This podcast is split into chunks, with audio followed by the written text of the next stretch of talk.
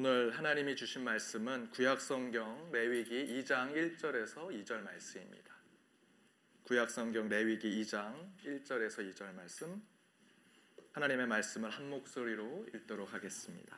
누구든지 소재의 예물을 여호와께 드리려거든 고운 가루로 예물을 삼아 그 위에 기름을 붓고 또 그 위에 유황을 놓아 아론의 자손 제사장 득에게로 가져올 것이요 제사장은 그 고운 기름 가루 한 줌과 그 모든 유황을 취하여 기념물로 단 위에 불사를 지니 이는 화제라 여호와께 향기로운 냄새니라 아멘. 제가 예전에 한 손님을 초대해서 대접 식사 대접을 했습니다. 귀한 손님이라 아끼고 있던 은수저를 내놨습니다. 저희도 쓰지 않았던 그 은수저를 내놨는데 그 손님이 오히려 얼굴 표정이 안 좋았습니다. 별로 달가워하지 않았습니다. 그래서 제가 여쭙습니다. 그거 아주 귀한 겁니다. 그래서 은수저 내놨는데 표정이 안 좋으시네요. 라고 제가 여쭤봤더니 그분이 이렇게 얘기하십니다. 이 사실 은수저는 조선시대 왕들이 이 음식에 독이 들었는지 확인하기 위해서 먹었던 이 은수저라 별로 달갑지 않다고 그렇게 인상을 찌푸르셨습니다. 그래서 저도 농담을 했습니다. 예, 맞습니다. 음식에 독을 탔는지 모르니까 확실히 확인해서 잡수시라고 은수저를 내놨습니다 라고 제가 농담을 했습니다. 실제로 쇼펜하우어라고 하는 무신론자 철학자는 그 의심이 너무 많아서 여행을 다닐 때 음식을 먹을 때 먼저 자신이 데리고 다니는 애완견에게 먼저 먹였다고 합니다. 그래서 걔가 괜찮으면 자기가 그 음식을 먹었다고 합니다. 믿음 없이 살아간다는 것 참으로 힘들고 괴로운 일입니다. 영적으로 힘들 뿐만 아니라 세상 살아가는 삶 자체도 믿음이 없으면 참 힘듭니다. 의심하면 모든 것이 믿어지지가 않습니다. 따라서 적어도 믿음을 가지고 살아가는 저와 여러분과 같은 그리스도인들은 물론 주님을 믿는 삶을 살아가야 할 뿐만 아니라 우리 세상을 향해서도 이웃을 향해 믿음을 갖는 신뢰의 관계로 살아가는 것 또한 중요하다 생각합니다. 여러분 주님을 믿으십시오. 더불어 여러분 이웃과 세상을 향해서 믿음을 주시고 신뢰의 관계를 회복하십시오. 그렇다면 우리의 삶이 평안과 축복 가운데 살아가게 되리라 믿습니다. 우리 옆에 있는 분들과 이렇게 인사하기를 원합니다. 당신을 더욱 믿겠습니다. 당신을 더욱 믿겠습니다.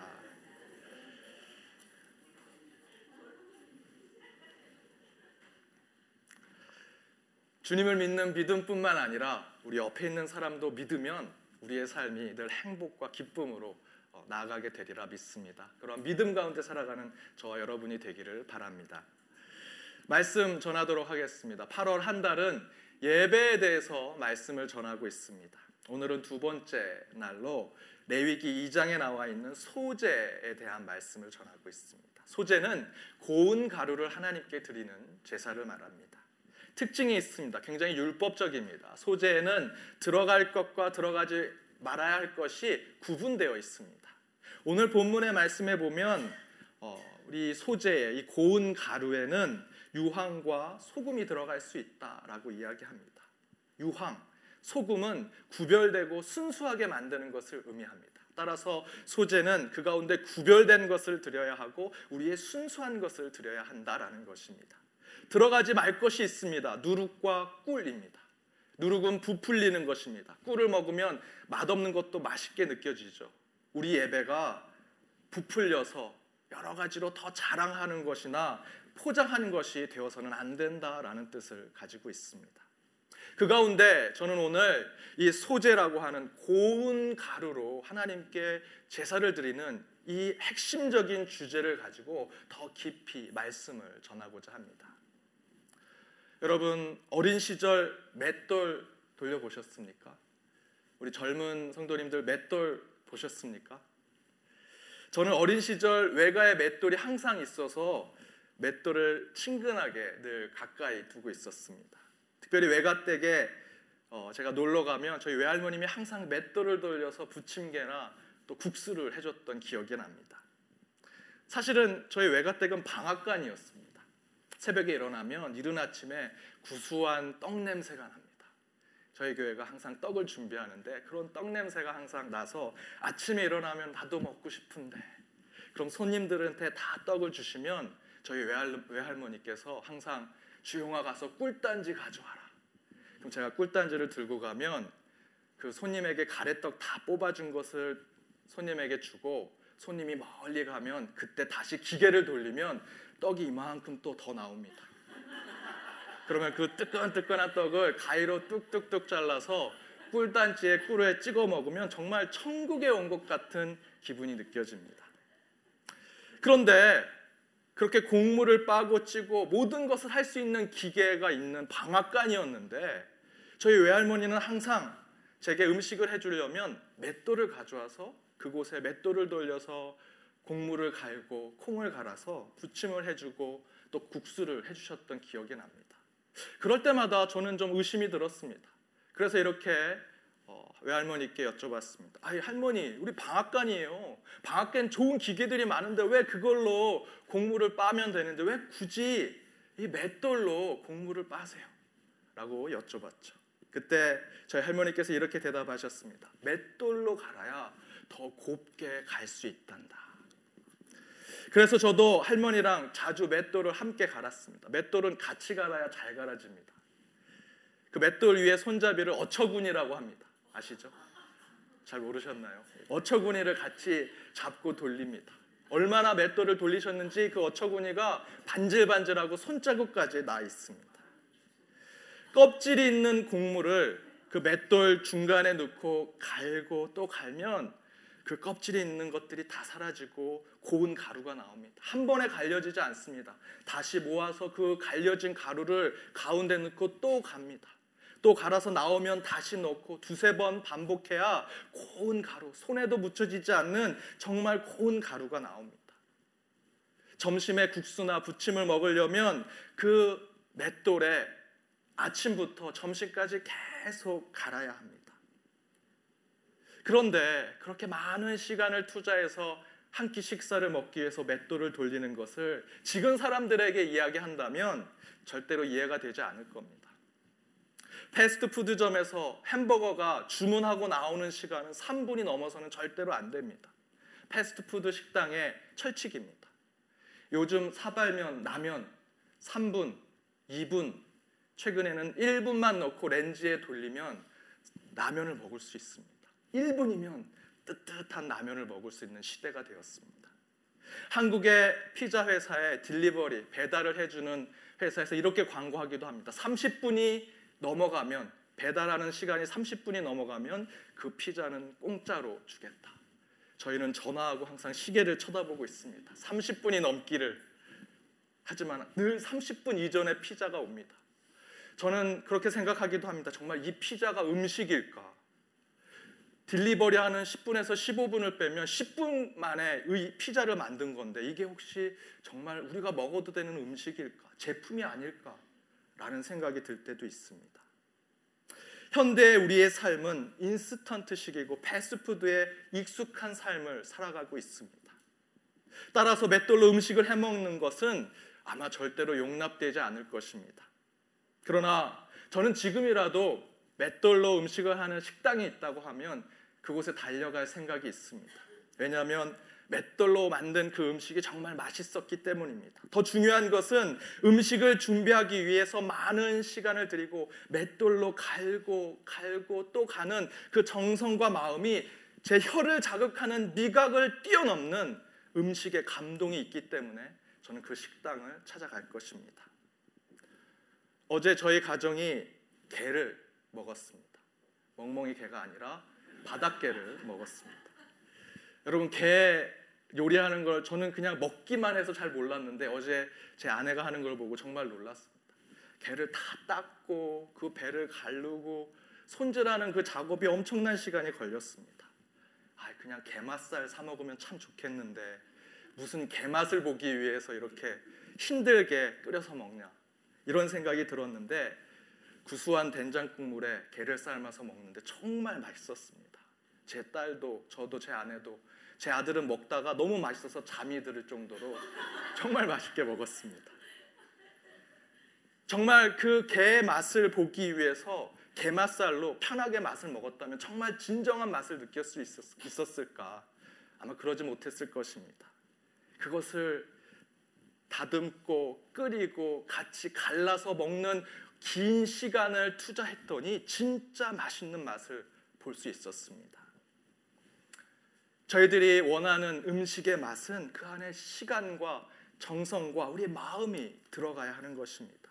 맷돌도 그러한 음식을 만들어내는 것입니다.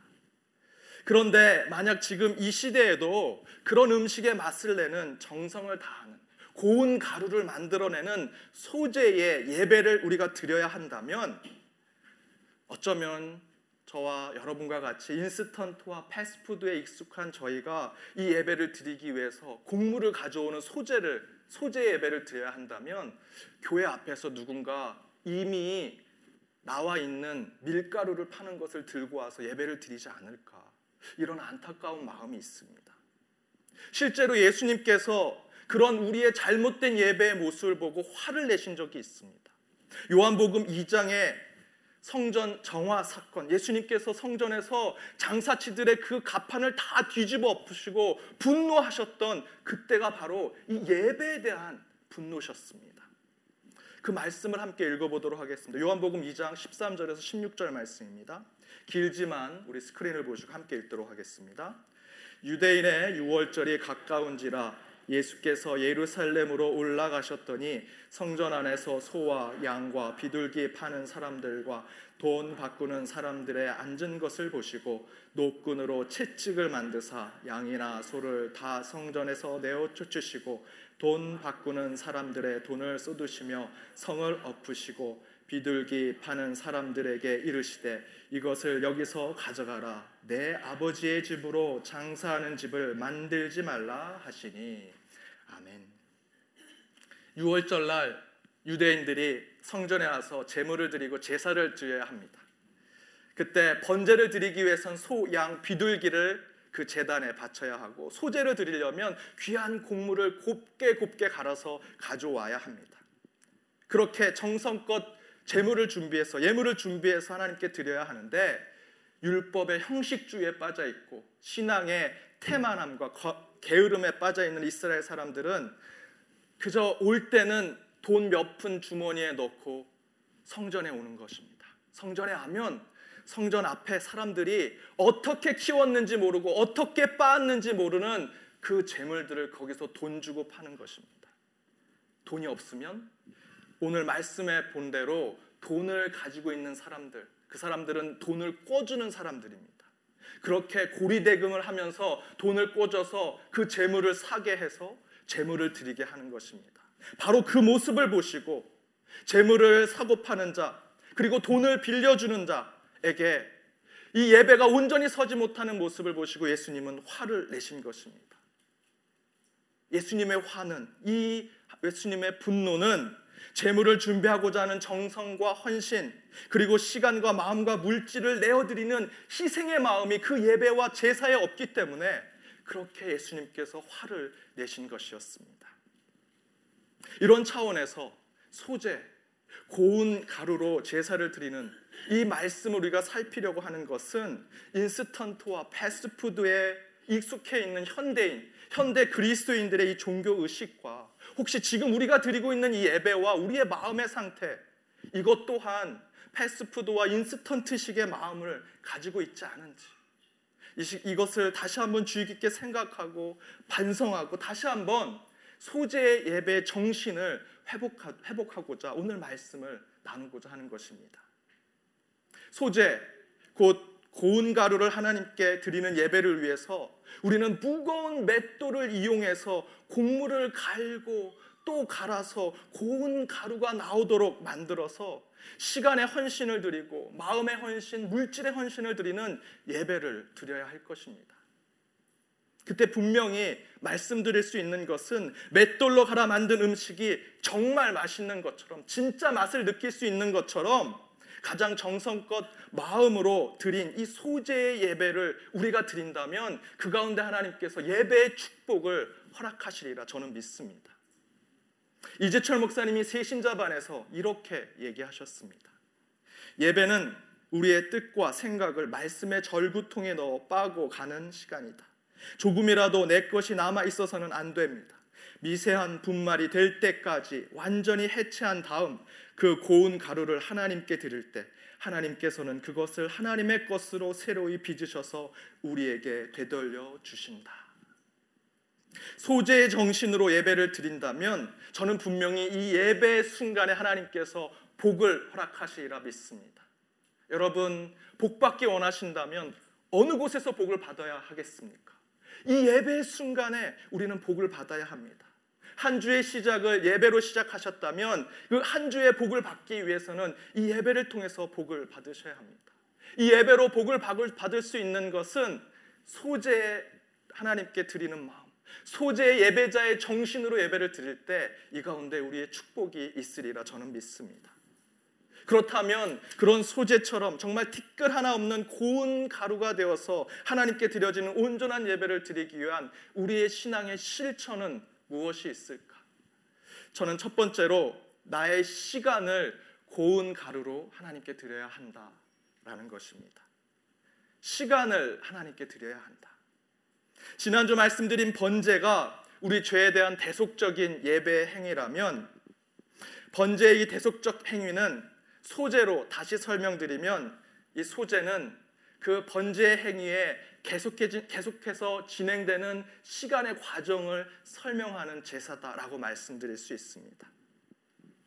소재는 그 준비의 과정에서부터 이미 예배 시간에 들어가는 것입니다. 긴 여정과 과정을 통해서 제사를 준비하는 것으로 우리는 그 예배 시간을 함께 생각할 수 있습니다. 따라서 이 소재는 시간을 헌신해서 드리는 예배다라고 말씀드릴 수 있습니다. 번제가 한 점에서 이루어지는 제사와 예배라면 소재는 긴 선분과 같은 예배 스토리를 담고 있는 것이 되어야 합니다. 즉 여러분이 지금 한 시간 정도 드리는 이 예배가 단순히 한 시간에 끝나는 것이 아니라 이 예배를 위해서 다섯 시간, 열 시간 그 이상의 시간을 들여가며 예배를 준비하는 자가 되어야 한다라는 것. 고운 가루가 되어 예배자가 되는 것은 고운 가루가 되기까지의 과정이 다 예배로 들어간다라는 말씀입니다. 그것은 곧 지금 드려지는 8월 9일 주일 예배를 위해서 목회자인 저는 이 예배를 위해서 일주일 동안 말씀을 준비합니다. 자료를 찾고 기도하고 묵상하고 예배 처음과 끝을 어떻게 진행할 것인지 고백의 기도 또 마지막에 축도는 어떻게 할 것인지 다시 한번 토요일 날에는 예배를 시뮬레이션 해보기도 합니다. 이 단에 서보기도 하고 예배를 준비하는 마음으로 한 주를 보냅니다. 그렇게 예배를 준비하는 모든 시간이 바로 예배다라고 이야기하는 것이 소재의 정신입니다. 더불어 예배자로선 여러분도 이 한 시간의 예배를 위해서 예배실을 청소하고 가장 온전한 마음으로 이 성전에 오시기도 하고 마음의 준비를 하고 말씀을 미리 읽기도 하고 묵상하면서 성전에 오르는 자로 시편의 말씀에 보면 성전에 오르는 많은 시편들이 있습니다. 성전에 오르고 그 성전문에 들어가서 예배자가 되는 것이 아니라 이미 성전에 오를 때부터 우리는 예배자가 되어야 한다는 것 그것이 바로 소재의 정신입니다. 저희 교회는 우리 성도님들이 예배를 위해서 교회를 청소하십니다. 저희 교회는 따로 사찰이나 관리하시는 집사님이 따로 계시지 않습니다. 우리 성도님들이 함께 동역하면서 이 예배실을 청소하고 함께 이 교회를 관리하고 있습니다. 그렇게 이 예배실을 위해서 함께 헌신하는 그 행위, 저는 그것이 예배 행위와 동일하다 생각합니다. 어제 토요일도 교회 청소가 있었습니다. 특별히 집사회, 권사회에서 청소를 했습니다. 그런데 많은 집사님들과 권사님이 오지 않으셔서 우리 집사회 회장님 혼자 외롭게 청소하러 가셨습니다. 그래서 저와 또 다른 우리 새벽 기도에 참여하신 모든 성도님들이 함께 그 청소를 도와드렸습니다. 함께 청소하시는 그 모습, 백큐물 하고 걸레로 의자를 닦고 쓰레기를 모으는 그 모든 모습 하나하나가 저는 예배 행위와 똑같다. 지금 저희들이 드리는 찬양과 기도와 다를 것이 없다라고 생각했습니다. 특별히 우리 교회는 쓰레기통이 없습니다. 바깥에 쓰레기차가 가져가는 쓰레기통이 없습니다. 그래서 저희 교회 안에 모아진 쓰레기는 우리 성도님들이 선물처럼 집으로 가져가십니다. 그날도 어제도 청소가 끝나고 우리 회장님께서 이만한 쓰레기 봉투를 어깨에 짊어지고 가셨습니다. 가시면서 저와 한 장로님이 인사를 했는데 그 회장님께서 이렇게 얘기하셨습니다. 집사들이 많이 안 나와서 목사하고 목사님하고 장로님이 청소를 하는 바람에 집사로 두 분 다 강등되셨네요. 예배를 준비하는데 여러분 목사, 장로, 집사, 권사 직분이 중요하겠습니까? 예배를 준비하는 데 있어서 우리가 가지고 있는 직분은 중요하지 않습니다. 내가 지금 고운 가루로 되어가는 과정에 있느냐 그게 더 중요하지 직분은 그리 중요하지 않습니다. 예배를 준비하는데 계급장은 절대로 필요, 없, 필요 없습니다. 제일 중요한 것은 이 예배를 위해서 그 예배의 과정 가운데 내가 지금 고운 가루로 빠지고 갈아지고 찢어지고 있는가 그것이 더 중요합니다. 제 친구가 군목이 됐습니다. 채플린이 돼서 굉장히 큰 군인 교회로 갔습니다. 교회가 커서 어, 군목인 제 친구와 군종들이 함께 교회를 청소하는 게 쉽지 않아서 우리 성도님들, 군인들인 성도들에게 어, 우리 같이 청소를 토요일 날 도와달라고 부탁을 했더니 그, 그 교회 연대장이 계신데 그분이 어, 안수 집사님이셨습니다. 그분이 이 팔을 걷고 청소를 시작했더니 수많은 그 밑에 있는 쫄병들이 다 와서 청소를 합니다. 그런데 어느 날 그분이 출장을 가셨더니 단 한 사람도 안 나오더라고요. 교회 청소, 예배를 준비하는 것, 결코 계급장으로 하는 것 절대로 아닙니다. 여러분, 예배는 점이 아닙니다. 긴 선분과 같이 예배의 스토리를 가지고 있어야 합니다.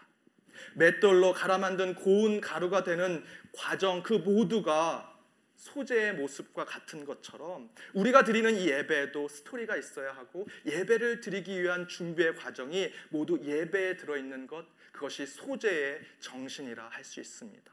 그것을 회복하는 저와 여러분이 되기를 바랍니다. 두 번째는 온전한 예배를 위해서 고운 가루가 되기까지 우리가 해야 할 신앙의 삶은 그 두 번째는 무엇인가? 나의 생각, 나의 지식, 나의 성향, 나의 경험을 모두 내려놓고 고운 가루로 만드는 것 그것이 필요하다라는 것입니다.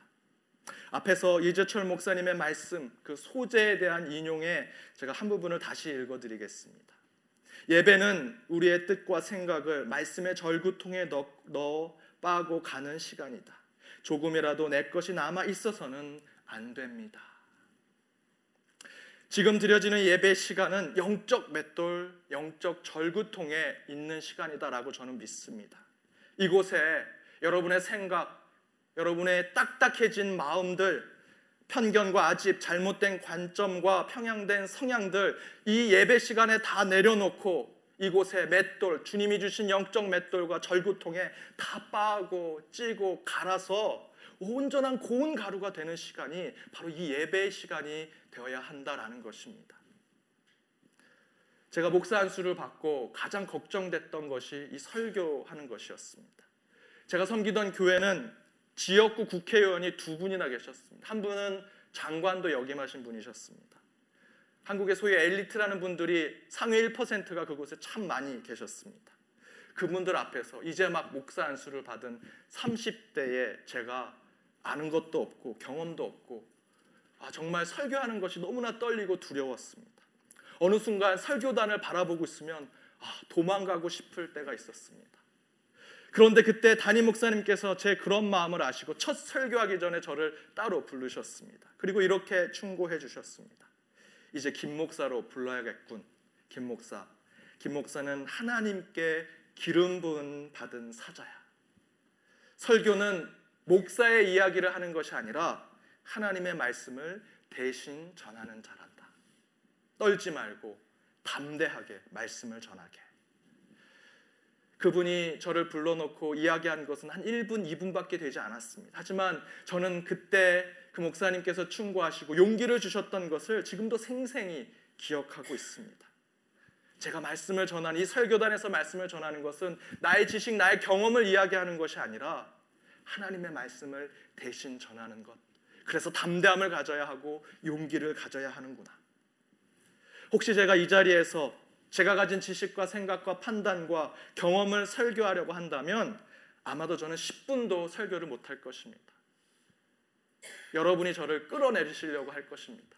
그러지 않다면 하나님이 저를 끌어내리실 것입니다.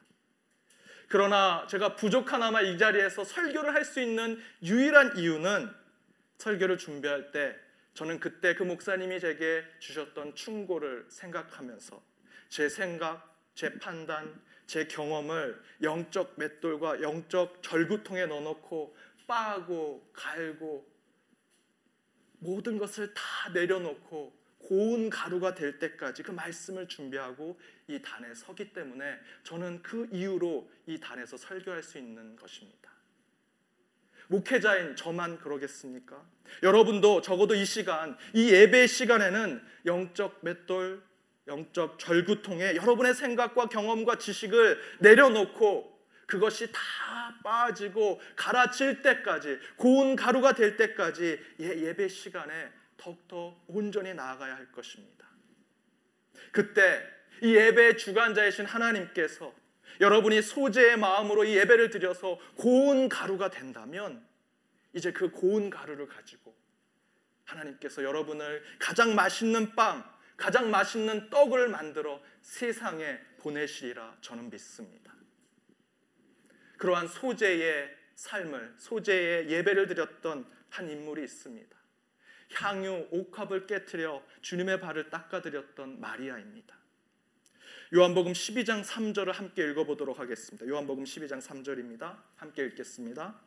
마리아는 지극히 비싼 향유 곧 순전한 나드 한 근을 가져다가 예수의 발에 붓고 자기 머리털로 그 발을 씻기니 양유 냄새가 집에 가득하더라. 아멘. 마리아가 비싼 향유 옥합을 깨뜨리고 예수님의 발에 붓고 자신의 머리털로 그것을 닦습니다.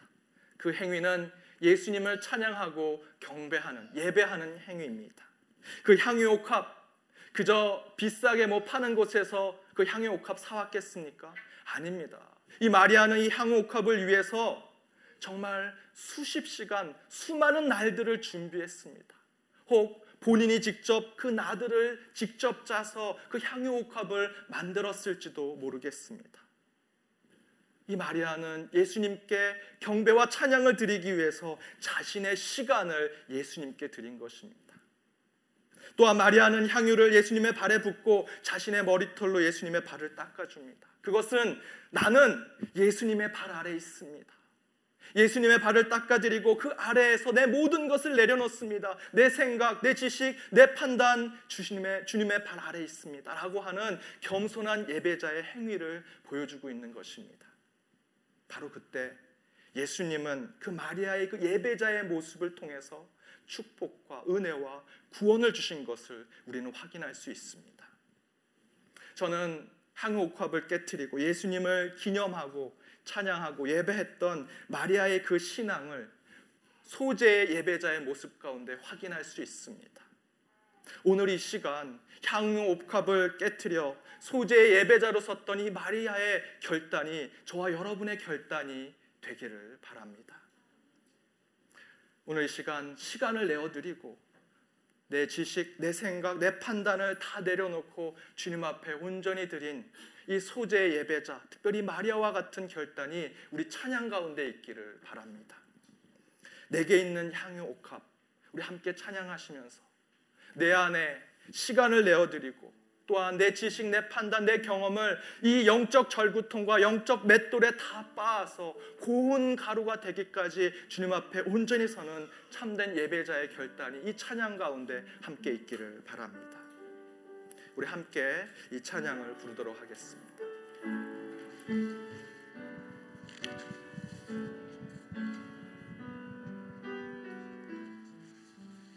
내게 있는 향옥합 내게 있는 향유옥합 주께 가